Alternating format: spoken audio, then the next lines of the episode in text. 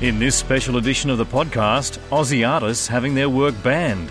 From Wales in the UK, Paul Yore's work is called out for hate speech. And Alan Goedicke's sculpture of the head and torso of a man is banned from exhibition in Melbourne because it contains, wait for it, nipples.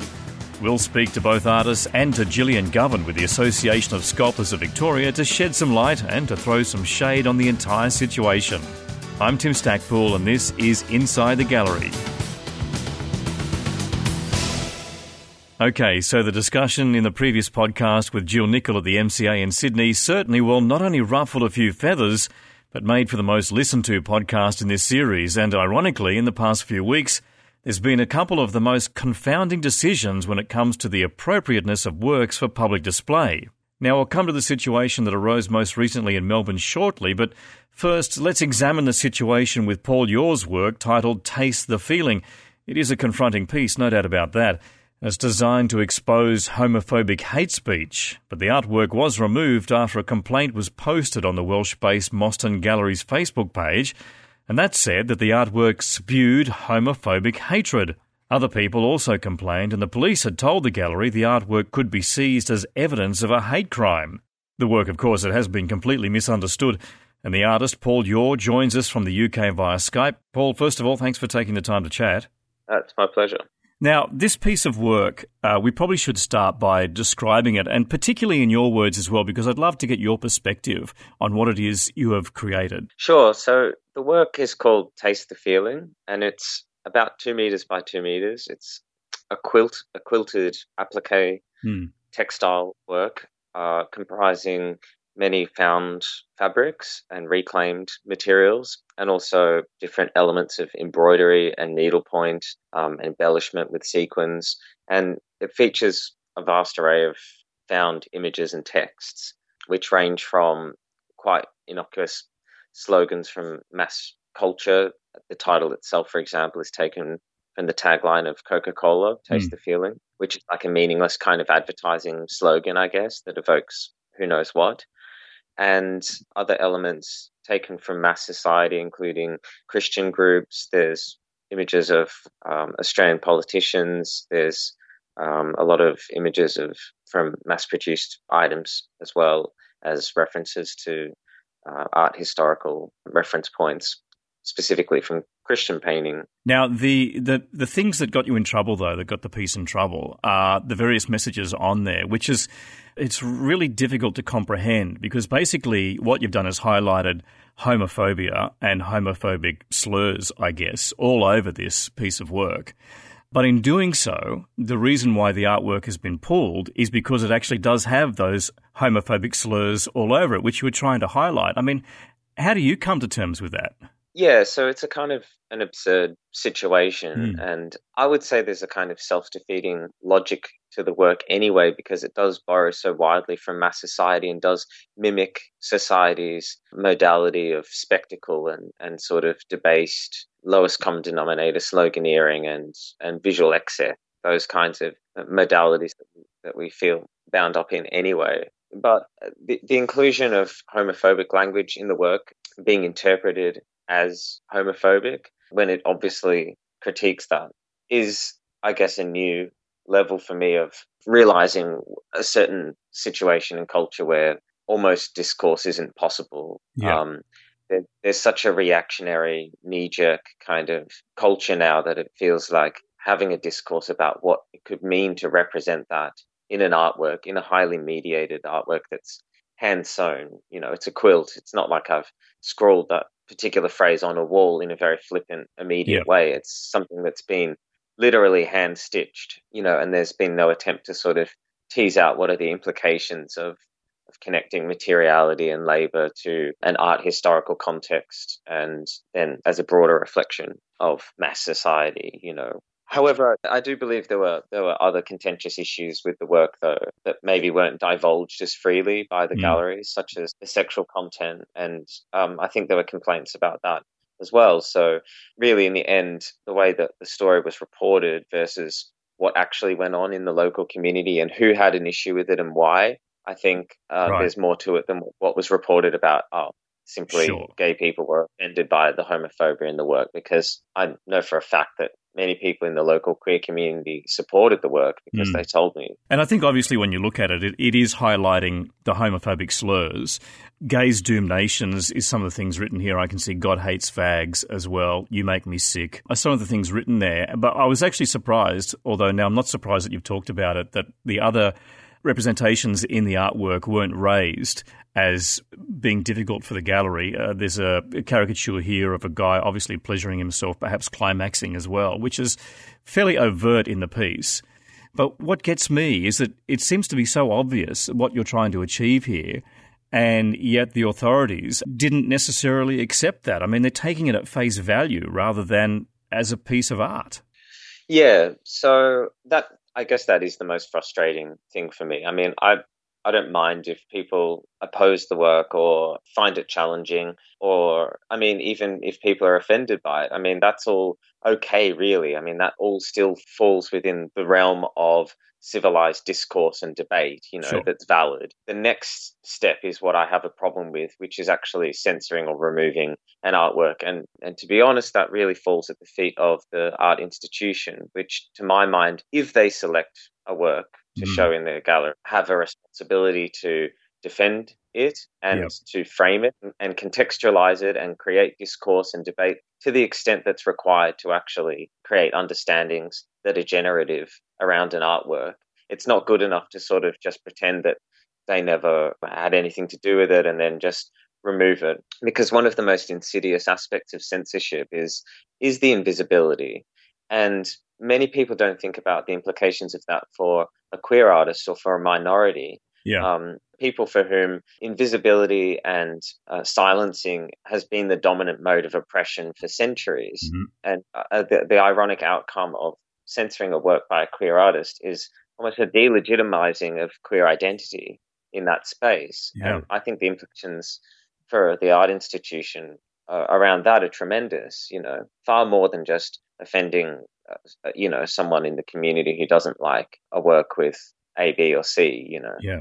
So yeah. when where was the tipping point? Do you understand in this particular instance? Was it when the police became involved? What, or was it just the public outcry, and then the then the police uh, became interested in it? How did that all come about? Well, again, one of the issues with these types of things is that the opacity of the bureaucracy. Mm-hmm. It's really hard to know what the inner workings of these kinds of decision making processes are because okay. there's a hesitancy to divulge those types of things because it doesn't suit the PR exercise of the, the institution. So it's hard to know exactly what happened, but my understanding is that there were people in the community who maybe got the police involved directly, and that the, the particular laws here in the UK around so called hate speech were invoked, mm. and that perhaps the police even lent on the gallery to remove the work, otherwise, that they would seize the work as evidence of some type of hate crime, and then there would have maybe been a more intensive legal process. But you're the, you're the type of guy who would have been actually the victim of such speech that you've depicted here. Am I guessing right? Well, that's right. I mean, mm. I, am no stranger to some of the language in the work. I've been called a fag and a poof and whatever, and that's a very common experience for mm. queer people. But furthermore, the work explicitly addresses the relationship between Christianity and homosexuality, which for me is a very personal thing because I grew up in a Catholic household. Yeah. And the understandings about gender and sexuality that are implicit in Christian theology and quite explicit in Catholic theology are things that I'm very interested in, and, and even to the extent where I would provide biblical verse in the artwork to mm. actually cre- create a dialogue around how these things are in uh, conflict with each other, you mm. know. Mm. Uh, so I mean that's a very it's a very personal story, and it's it's my own subjectivity, if you like, that I'm representing. And um, for it to be dismissed so sort of callously, um, I think demonstrates a great ignorance from patrons who didn't bother to read the explanatory text accompanying the work, but also really the the callousness of the art institution to actually protect themselves above actually doing their job, which is to to provide a context for art. I guess there's one other thing, which is the very clear demonstrable link between a locally funded art space, so where the local council's involved, mm-hmm. and these types of incidents, because it seems, well, from my experience anyway, that there's real there's a real logical pattern when there is local funding involved, there are a lot of issues. Heightened sensitivities. Y- yes, and, and the gallery sort of tenuous funding relationship to the local council is mm. is always prioritized over, say, the diversity or the, the of of their programming, and I think that breeds a natural sort of conservatism. As you say earlier on, I mean, it's quite remarkable that they accepted the piece to start off with. I mean, obviously they understood what you were saying in the piece and then basically just backed down when the controversy started.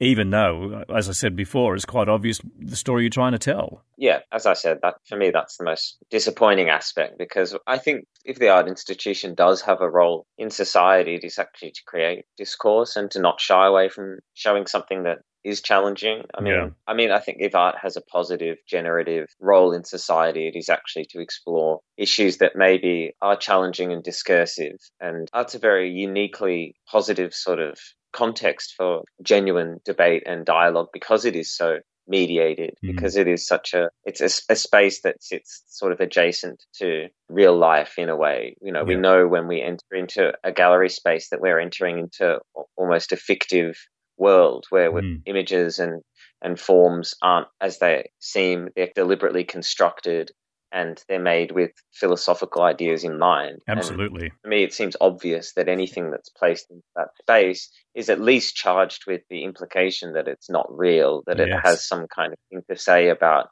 reality itself. Absolutely. And it's a common theme that we get and we hear in the podcast as well. You're no stranger to controversy in the past as well. But given the experiences that you've had, how does this now influence you in creating art going forward? Look, it definitely is a challenge and it, it does uh, certainly make me pause. But something I've said before many times is that artists are sort of, for want of a less vulgar description, the rectal thermometers of society. yes. And yeah. we sort of, we, it's our job to sort of take the cultural temperature and mm. to sort of tell it like it is, you mm. know, mm. and and that's uncomfortable for people, you know. Um, yeah. Because people like their life to be, you know, unchallenged and whatever, and we all that's that's fair. We all have to suffer from that, you know. But we need to be challenged. That's part of being alive. It's part of being a human being. And for me, it, it, this kind of experience only really, if I can take anything from it, it talks to the to the potency of art. Yeah. You know, the necessity of art. If it could generate such a strong reaction, even though I see it as inherently negative, having an artwork removed, I think mm. that the debate's been stifled once the work was removed but it does at least talk to the fact that art does have some power, even though in this case it was a very self defeating sort of exercise, you know. Yeah, absolutely. Uh, now, while I've got you on the line here, you're in the UK. W- what are you doing there at the moment? I'm working in a residency program at the moment called the London Summer Intensive, which is run by the Slade Art School in association with the Camden Art Centre. So it's a intensive one month residency with a, a showcase at the Camden Arts Centre. So it's, it's kind of cool. How's their reaction to what you've been through recently with this artwork? Are, are they at all taking pause with perhaps the work you might be turning out or the attention that has been thrust upon them because of what's happened with you? Well, it's really interesting the discussions I've had because there's this kind of you know regionalism, and everyone says, "Oh, well, this would never happen in London," and, yeah, and yep. no, no one has that kind of problem with the work here because I mean, London has its own sort of unique history of artworks that that um, deal with transgression very explicitly. You know, people have been very quick to point out to me that this is something that is typical of the northern part of the country or mm. Wales or a mm-hmm. regional mm. area that that would never happen in the city, which, you know, I'm suspicious of that. But, sure. um, but there has been a lot of support for the work, and I'm showing it in my studio here at Slade at the moment. So um, I've had a lot of good conversations with people about the work. Paul, look, thanks so much for talking with us. And it's, uh, it's right on topic at the moment, considering what we've been covering in the podcast. And I really appreciate you taking the time way over there in London to speak with us. Yeah, it's my pleasure. That's a very gracious Paul Yore discussing the removal of his work from a gallery in Wales in the UK. Not an uncontroversial piece, admittedly, and, and you can see it on Inside the Gallery's Facebook page. But a Google search of Paul Yore is likely to uncover the work as well and some more background on the entire situation. And in a moment, not at all a controversial piece, but still too risque for the Melbourne public. Pretty much every year, the Association of Sculptors in Victoria holds a public exhibition in a public or corporate space along with their awards program, and this year it's no different. Volunteers in the association hunt for a public space to hold the event and the exhibition, and the installation takes place, an opening shindig is enjoyed, and the sculptors in Victoria receive exposure and some sales. This year, Collins Square hosts the exhibition, but felt that certain pieces were not appropriate for display. No nudity, no political statements, no racism, or material that expresses extreme hate are acceptable and fair enough. Alan Goedicke was one of the artists who had their work rejected. It's actually an attractive piece, a bronze male bust, pretty much as you would expect, head and torso, except the torso includes the male nipples. Now, to be honest, there's nothing sexually overt about the piece, and with respect, it's actually quite innocuous. It's, it's lovely, in fact. And yet somehow it's been rejected for either nudity, maybe, political, racist, or expresses extreme hate. We're also going to hear from the association's Gillian Govan in a moment, but first, Alan Goedicke has been good enough to join us on the podcast. You're welcome. When this competition comes about, I mean, obviously it's very important to sculptors. Your work was to go on display. And then at some point, you received an indication that your work was inappropriate for display and, in, in fact, inappropriate to enter the competition. Uh, how did that unfold for you? How did you learn about that? Um, well, someone from the association, the president of the association, called me on the phone and told me that, um, to her shock, they'd been informed by the, the building, Collins Collins Square, that um, seven works had been banned on the grounds of either nudity or um, political content and they were not allowed to be exhibited in the building. Yeah, and then you thought, well, hang on a second, my piece doesn't meet any of that criteria, right? Well, that's right. I actually asked the, the president to check back with them. I said, they must have made a mistake. Mm. Um, could they go back and look at the submitted photo again? And uh, I think something's wrong. But she got back and said, no, it shows nipples, therefore it shows what gender it is, therefore it's it's uh, it's banned. That's quite insane because looking at your piece, I mean, I would suggest it looks very similar to uh, a bust of perhaps what the classics would have done with Julius Caesar, a male torso in there. For that reason, because it is a true representation, that it could be knocked back. I mean, you're probably still trying to process this and understand how that could be. Well, you know, I wrote to the building, um, registered mail, I might add, yeah.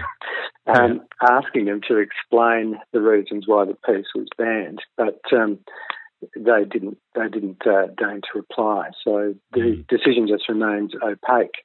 And I mean, it's only left to everybody's imagination to what possible reason it could be, what might be going on in the mind of the person or persons who um, who decide to, to ban the work and the other works.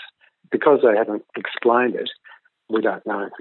And I mean, you can see certainly online, and, and I've included on uh, the Facebook page for this podcast you with your with your sculpture, and it's it's difficult to actually understand why anyone would knock it back. But in terms of the responsibility that the association has here, I mean, I guess they're in a difficult position because they have to go cap in hand to corporate supporters, to people who will make these spaces available, and therefore, to a certain extent, what they say goes. The association has no control over over what the building decides that will be, will, you know, can be shown and what can't be mm. shown. But the worry is that this kind of extreme censorship has flow on effects. So there are two parts to this. There's one, there's the exhibition of the works, and then that's controlled by the building. And then the second part of it is the annual competition. Mm. Uh, and the irony is that this is my first bronze piece, and two two years ago I um, won a prize at the annual competition, and got a cash prize you know, that was donated by another organisation of a couple of thousand bucks, and that allowed me to to actually have this bronze cast. it's ironic in that way that this competition allowed this piece to be created, and then it's subsequently been banned. But um, the problem is that the Association of Sculptors then excluded the seven banned works from the annual competition. Uh-huh. And this is a worry because we, we moved from extreme corporate censorship to a situation now where we have artists banning the works of other artists, and yeah. again with no explanation about why that's happening. So that le- that leaves a very a very uneasy feeling.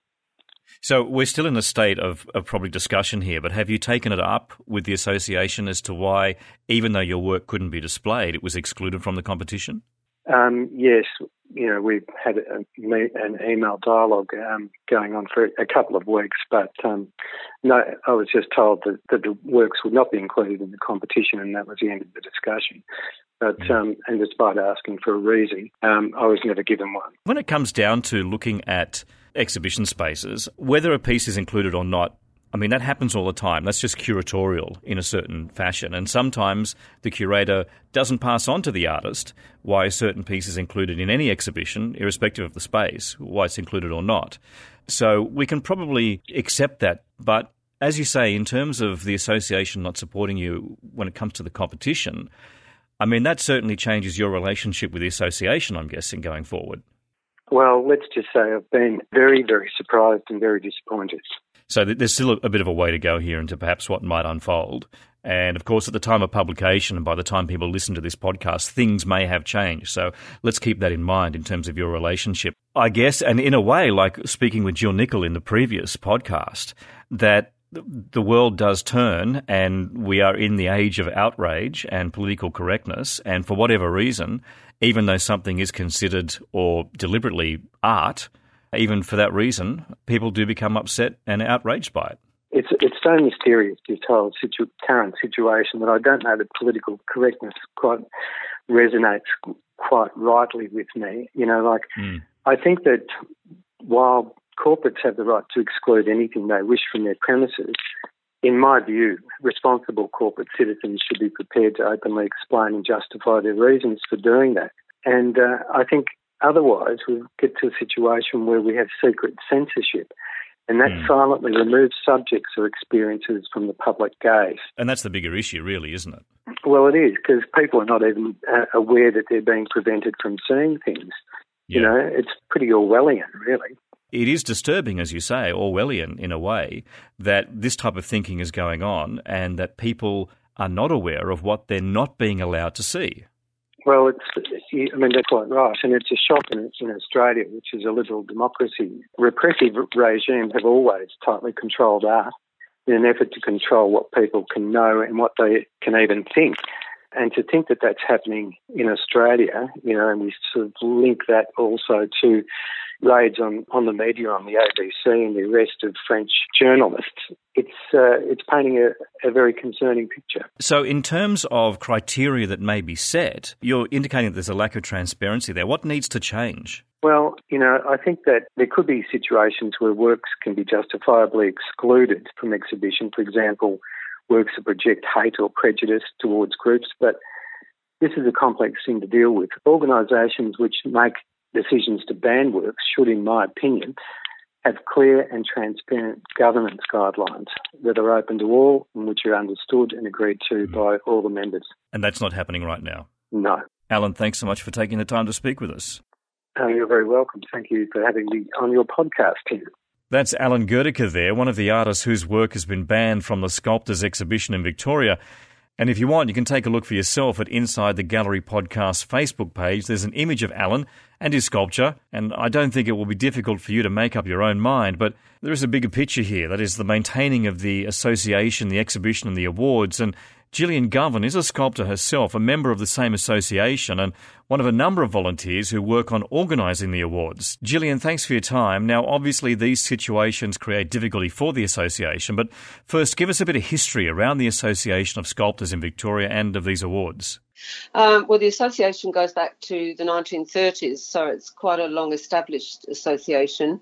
In doing so, they uh, just enjoyed each other's company. Um, and they formed this dynamic group of multi-skilled artists who were able to get work out to the, the community. It was it was in the time of the depression, and and uh, there wasn't a lot of interest in sculpture apart from commemorative kind of sculptures, uh, you know, um, mm. busts, which I shouldn't probably mention, and um, uh, memorials and and that kind of thing. So that's how it really started over the years, the, the, association's changed its name, it's changed its constitution, and it really wasn't until the 80s that it really got going as a, as a, a really good community group. There was a lot of discussion about whether they should just have uh, professional sculptors or a, what they called associate sculptors. These were people who just wanted to enjoy sculpture. Mm-hmm. Um, we now have that situation where we do have some professional sculptors, but we do have people who just want to make art. We don't sort of restrict our emerging artists to people coming out of school anymore. They're people who just want to start making art and enjoy it. And it's amazing the skills that they're learning and the mm. work they're putting out. It's it's just mm. fantastic. Mm. So there's quite the foundation there, which oh. you're looking to uphold. Yes, but the difficulty that's brought you to media attention at the moment, as we as we've been discussing through the podcast, is that you have an awards presentation, you have an exhibition. For for some reason, you couldn't get the original venue that you wanted. Have I got that right? Well, sort of. We actually have four exhibitions a year. Um, right. One's in Herring Island, one's at the Garden Show, which is absolutely fantastic. It's a huge exhibition, and one at the Tesselaar Tulip Farm. This one, at the annual awards and uh, exhibition, is um, is the highlight of the year for us because although we do have some non-members in it, they're in a group of under 10 year experience, but we have some really good awards. We have some sponsors that give prizes and so on every year we have a almost every year we have a problem finding a venue. We've been right. we've been from galleries, and that's got, has its own problems in in that you don't get the through traffic that you do in the venues in the city and that's mm-hmm. why they're really good because you have people who who don't know that they're interested in art and they see things and it, it just they just love it, it just that sure. i mean even where we are now the enthusiasm of the tenants that are walking through is just really great people just love seeing art in their in their environment last year we were at a, a, big venue in Bourke Place and had been for four years or five years. They yep. were absolutely fantastic, so supportive and so on. But they are doing renovations. And so they did give us good warning that they weren't able to host the exhibition this year. Prior to that, we've been to oh, another three or four venues in the mm-hmm. city. It, it's always a hard job finding an appropriate place and, and people that are prepared to spend that time supporting the arts, really. And they're usually big companies, so it goes sort of down the, the scale from the, the big owners of the companies down to their management, down to their events people. Um, yeah. So we we usually put in a proposal, and Yvonne, the other coordinator, and I have literally walked into it, in and out of nearly every building this year, trying to find a find a yep. replacement. Believe me, we know every single building in the mm-hmm. city, and and some have been really responsive. We had a couple that were quite keen, and then they decided to do renovations as well. Um, there's always sort of things like the safety issues of um, people yeah. walking through the building, and again the the um, cultural and um, other issues that that the management have to take into account when it's a public place. It's it's not a gallery. It's not somewhere that people choose to go they go in there because it's a public place or, or, a working place, and they have to. Um, and, and, and so the management has to take into account the people that are seeing the work. And this is where you've, you've walked into this storm. Mm. You've you've found the venue. You've talked about putting the exhibition together. Mm-hmm. The owners of the venue have seen photographs of some of the works mm. and have drawn a line through them and said, "No, I'm sorry, you can't show these in our in our space. They're just inappropriate." That's pretty much it, right? Pretty much, yeah. Um, look, they they saw some well, they had a look at our website from the previous years and agreed that it looked like it was going to be a great exhibitions on that mm. on that website. There were uh, nudes and um, other pieces of work that i mean we don't consider there's anything wrong with them. That's what history is about. The history of arts had that forever. Um, yeah. um, but they do have 22,000 people working in those buildings. And it's the first exhibition they've had. And so I think they probably probably took it to extremes. Well, we, uh, most people would say so because the people whose work was was rejected, and anybody we mentioned has thought it's absolutely incredulous the work that they yeah. they did um, reject. However, it is their place, it is their mm. space, mm. and if they thought something, if they didn't like something, they could say we don't want it here. Um, it's just yeah. that the the criteria, and we didn't know the criteria uh, that would be as harsh as it as it mm-hmm. was mm-hmm. when we accepted mm-hmm. the works. So it's it's really difficult because we want to support the people who've been generous enough to give us their space, and at the same time support our artists. And we we had great discussions about whether we should go ahead with it. But at this stage, the ex- you know, 50 odd people had made their sculptures, their work. Yes. So it was a case of levelling out and, and not punishing the, the, the larger number um, yeah. and, and upsetting the smaller number, which yes. it's quite emotional to, to deal with that kind of thing. Us as oh. coordinators, I mean, we are only Absolutely. volunteers, and it was it was really really difficult. We had many many sleepless nights and stressful mm. talks over it. Yeah, mm. because you're in a position where I'm guessing in terms of your opening night, you've got that all in place, you've got your guest speakers in place, you've got your invitations out, you've got your press releases done, mm. and then all of a sudden you get served this curveball mm. by the venue mm. saying, unfortunately, there's a handful of items which we don't feel are suitable to be exhibited mm. in our space. Uh, and then what do you do then? I mean, do you throw the whole thing out, mm. or do you try and work a compromise? Mm. And I guess that's tr- that's the, that's the path you've tried to, yeah. to, tread. And we didn't make the decision that we did easily. Um, uh, Yvonne and I spent hours on the telephone ringing um, members, the, the people whose work had been rejected, and giving them alternatives mm. and offering them to put in different works, which you know, it's not quite the same because they had made specific works for those awards and so on. So we understand that too we discussed with our judge and the um, our committee, just so many people, and and the consensus was that we should go ahead with it. So um, yeah. whatever we individually thought, one way or the other, it was the consensus of the association, and and we would never want people to think that we as an association would censor work unless yeah, it, we, we've got our own criteria. And and that's the other thing as well. When the artists put their work in put their entry in they do sign a terms and conditions agreement that some work may be rejected either by us or by the venue. Right. So that's it's all it's not just done. It's not just you know people say we can't put that in. Um, it, they've signed to say that they that they will accept those terms Sure, but you would have to agree that the criteria seems to be a little bit tight, and you've mm. said that yourself. I mean, certainly mm. Alan's work talking about the busters we did earlier in the podcast. Mm. mm. I mean, mm. it's. I mean, honestly, there's there's Renaissance paintings which are far more revealing than what, what he's created. Oh well, so yeah. you're you're just as incredulous as everybody else. I'm yeah. guessing in that instance. However, yeah.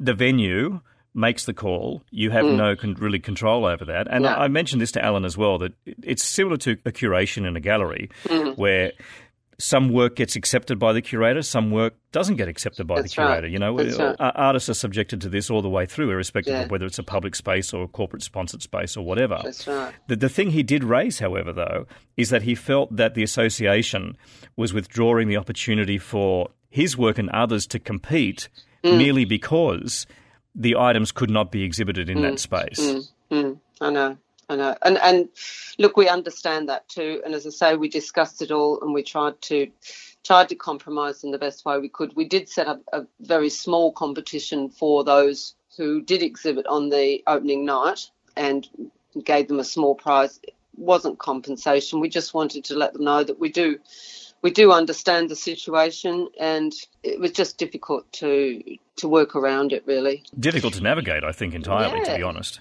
yeah, uh, and and we're just um, we're not a big arts corporation. We're not a big. We're just a small group of people who try to support our artists the best we can. I mean, we have sure. we have a, a, website and a newsletter that goes out. The, the newsletter goes out regularly every month with all sorts of opportunities that our artists can follow. And I mean, they're free to exhibit wherever they like, however they like. And as I say, we have our four exhibitions we really, under the circumstances, do the best we can and try to make the right decisions. We can't please everybody all the time. That's the bottom line, really. and, and, and in terms now, I mean, this is all a learning process for everybody, for the artists, for yourself, for the association, for all the membership. How will your approach change in the future in putting this together? I mean, will you nail down your terms and conditions a lot more, do you think? Or do you think you'll probably find more liberal thinking venues, if that's at all possible? Um, well, we've talked about that, and, and obviously, once the exhibition's over, the committee will get together, and hopefully, we might call together a few members as well to help us make decisions about it. We do need to change our terms and conditions. We will also need to find out in greater detail what the terms and conditions of the venue are before we even think about it, before we even call for entries. And this was the problem, really. The entries were all in, so we couldn't do anything about it. But yeah it's it's going to be quite a big process to work something out to to cover everything and, and, every eventuality. But I, I'm hoping and I think that there will be other venues out there that will, whether they've seen this and whether they know about this or not, will support um, what we're trying to do as artists. Um, and, and, I mean, people just love seeing art in their in their environment. Yeah. Um, and it would be a shame if we were not allowed to exhibit in some of the bigger foyers and so on because of this incident. That's that's I suppose that's our concern, but we're very hopeful that there will be companies, big companies out there that will support us. You know, we can be hopeful, and you, indeed, you're correct. Putting art in, in, our environment is something I think that we do lack to a certain extent in Australia. It does exist, but not to the extent that we see it throughout Europe, where it is just part and parcel of uh, an urban landscape, and we don't have that in Australia, and that's what you're trying to achieve albeit unfortunately amongst hurdles that are put in place by corporate entities who are uh, trying to assist you and then also the reaction of membership, which perhaps may not be in total agreement with what unfortunately you have to acquiesce to ultimately. But uh, I, I, really appreciate your input, Gillian, and um, and the courage it takes as well to actually talk about this in a difficult time. Thank you. Thanks.